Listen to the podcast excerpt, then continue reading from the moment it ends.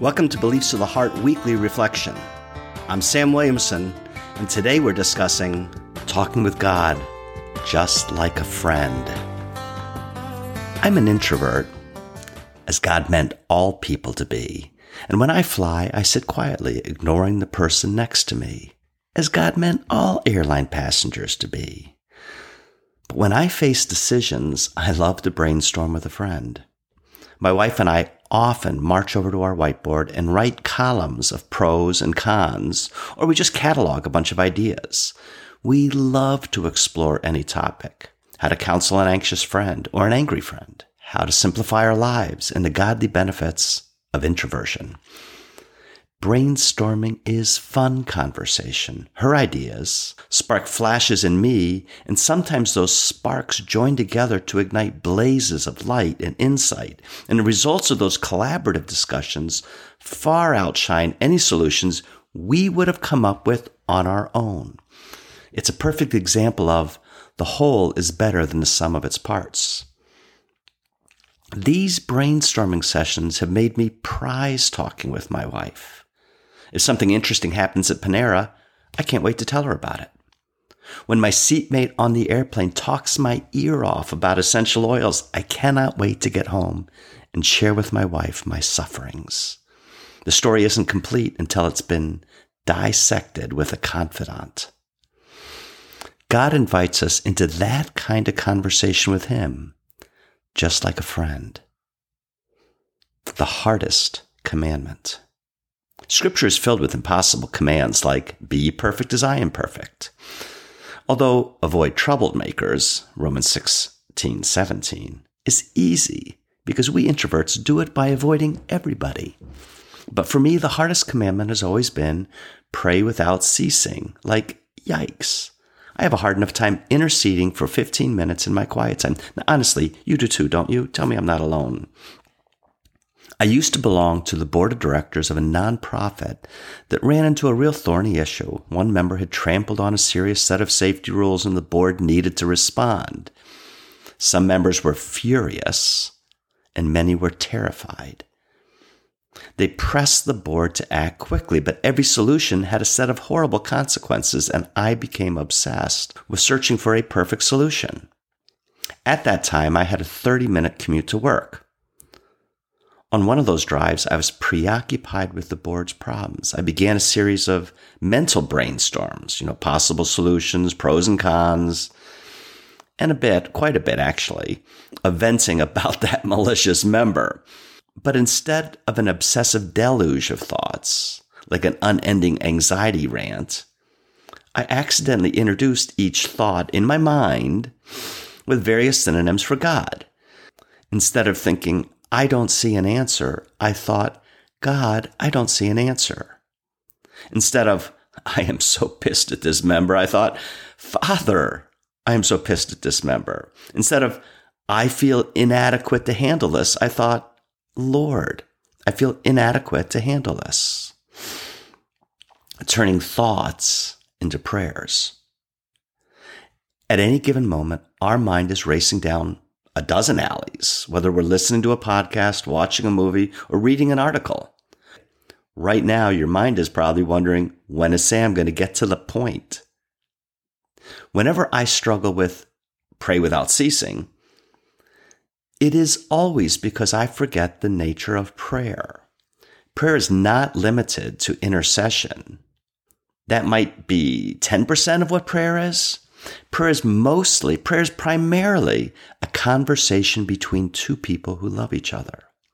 A conversation between two people who love each other. And that conversation includes sharing, venting, thinking, dissecting, brainstorming, and sometimes just sitting in comfortable silence together.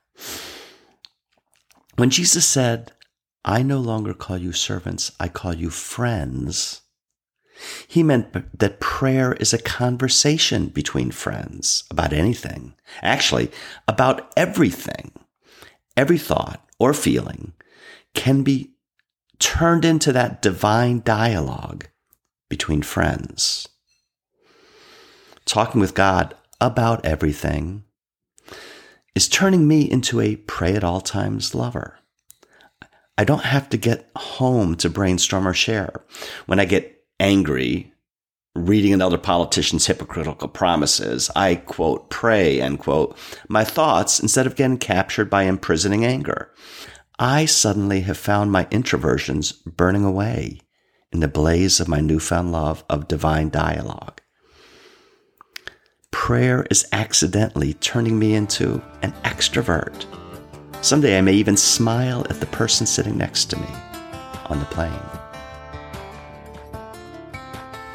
I think in some ways, no, I think in most, I, I think in, I think in almost every way, the most important thing God has been teaching me in the last five years, I don't know, ever since I wrote the book, Hearing God in Conversation, which was more about us hearing God's voice.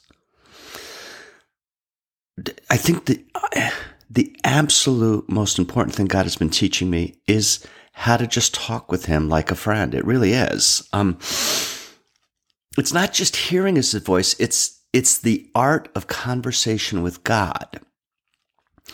When I'm in the middle of a trouble, of, of any kind of trouble, you know, it could be a little trouble. It could be a big trouble. My instinct always, inevitably, is to do something, or, or at least to come up with a plan, to analyze everything, to come up with a plan. Um, and I sort of do that on my own, or I do that with my wife, and I do that with friends. I have a friend, Gary, who I do this with. We'll plan, we'll plot. I don't mean that negatively, we'll plot, but I will always want to come up with a plan. Hold that thought for a minute.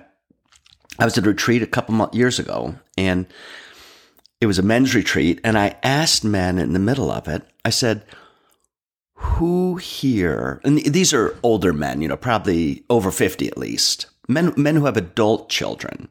I said, who here has a bad relationship, in your mind, with at least one of your children? Raise your hand.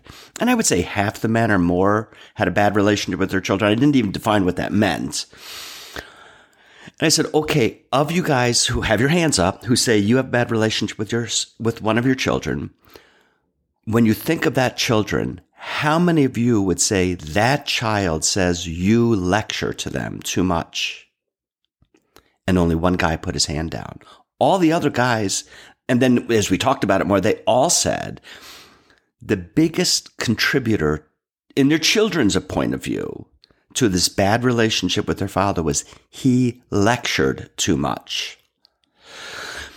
Now let's come back. My issue when I'm in a difficult situation is to plan something. I'm going to plan. These guys admit their instinct in a relationship with their kids is to lecture. You shouldn't do this. I always told you to, you know, think before you uh, act. You know, they all have these little lessons that they want to lecture to their thirty-five, forty-five year old children who are adults and are smart and who do not want to hear their father lecturing at them. I mean, come on, you guys. If we all think about it for a moment, and I'm taking women too, you know, I just had this happened to be men's retreat, but I bet the numbers would be the same for if it was a women's retreat. Um, when we remember our relationship with our parents growing up, you know, I have a relationship with my father and my, I had a relationship with my father and my mother. When I remember my very best moments with my father and my mother, how many of them were when they lectured? Zero. Not one single moment. In fact, those are the worst times I had with my parents. Scripture says, if you parents who are evil know what's best for your children, how much more will your heavenly Father? You know, our instinct, some of us, our instinct is to do something. I suppose some of our instinct is to flee. Some of our instinct is to lecture. I think God is saying, I can teach you how to have a new primary instinct. He's certainly teaching me this, and that's just to pray. Uh, I think God is just calling me to pray. Now, the problem is, is when, when we all think of prayer, we primarily think of asking God something, which is called intercession or supplication. But it's sort of ridiculous of me to be asking God to lecture to me. You know, God, tell me what to do, lecture, because that's not the best time I had my with my father. The best time I had with my father was when I sailed with him and our little sunfish sailboat, and we just talked. we just talked. I mean, we talked about what we're having for dinner. We talked about what books we're reading. We talked about why I got mad at my sister. We talked about what girls I was interested. We just talked. And, and I think God is inviting me back into that conversational prayer with him, just to talk. It is to brainstorm, to say, you know, God, I, I don't know what to do in this, um, this charitable organization that I'm on the board of. I mean, if we reprimand this person for breaking the safety rules, we're going to have a whole set of people very angry with us for that reprimand. But if we don't reprimand, we're going to have another set of people saying, aren't you protecting us? I don't know what to do, Father. So if here's the pros of reprimanding, here's the cons of recommending, reprimanding. But if you notice, if I'm praying it, I'm not independent of God anymore. I, I'm, I'm connecting with God in the middle of it. Because at any given time, at every given time, I'm thinking of something. My mind is going somewhere. Now, I know that I'm more of a thinker and some people are more of feelers, but I'm telling you, even the feelers are thinking about their feelings. If if you're hurt because someone has slighted you, you're thinking, I'm so hurt. I'm feeling the pain. We can share with God our thoughts and our feelings partly just by prefacing the sentences in our brain with God, with Lord, with Father, with help. And yes, in the middle of that, I can cry out as I'm brainstorming about being on this board to help this charitable organization that really is confused. I can say, Father, can you just give me some wisdom? Father, can you calm these people down? And you know what? My intercession and my brainstorming and my just sharing and my telling of my feelings and prefacing all my thoughts, they all intermingle just like a normal conversation, just like a conversation with a friend. And you know what? That's what prayer is. If I read the Psalms, I read the Psalms every morning. I start my prayer time with the Psalms. There are so much more conversations with God than they are intercession. Now, sometimes they do say, I cry out. But the crying out isn't always, God, help me. It's just, God, God, I'm in trouble. I don't know what to do. It's not even exactly a cry for help as much as a, as a sharing of what's going on. It's a conversation with a friend. Prayer is communication. It's talking. It's conversation. Um, and and really, I'm learning, you know, I'm not there yet where I'm praying at all times, but I got to say, I'm praying probably more than I'm not praying, even in the middle of a conversation with somebody else, because I'm thinking. And instead of just thinking, how do I answer them? I'm saying, Father, you know, they just said something interesting.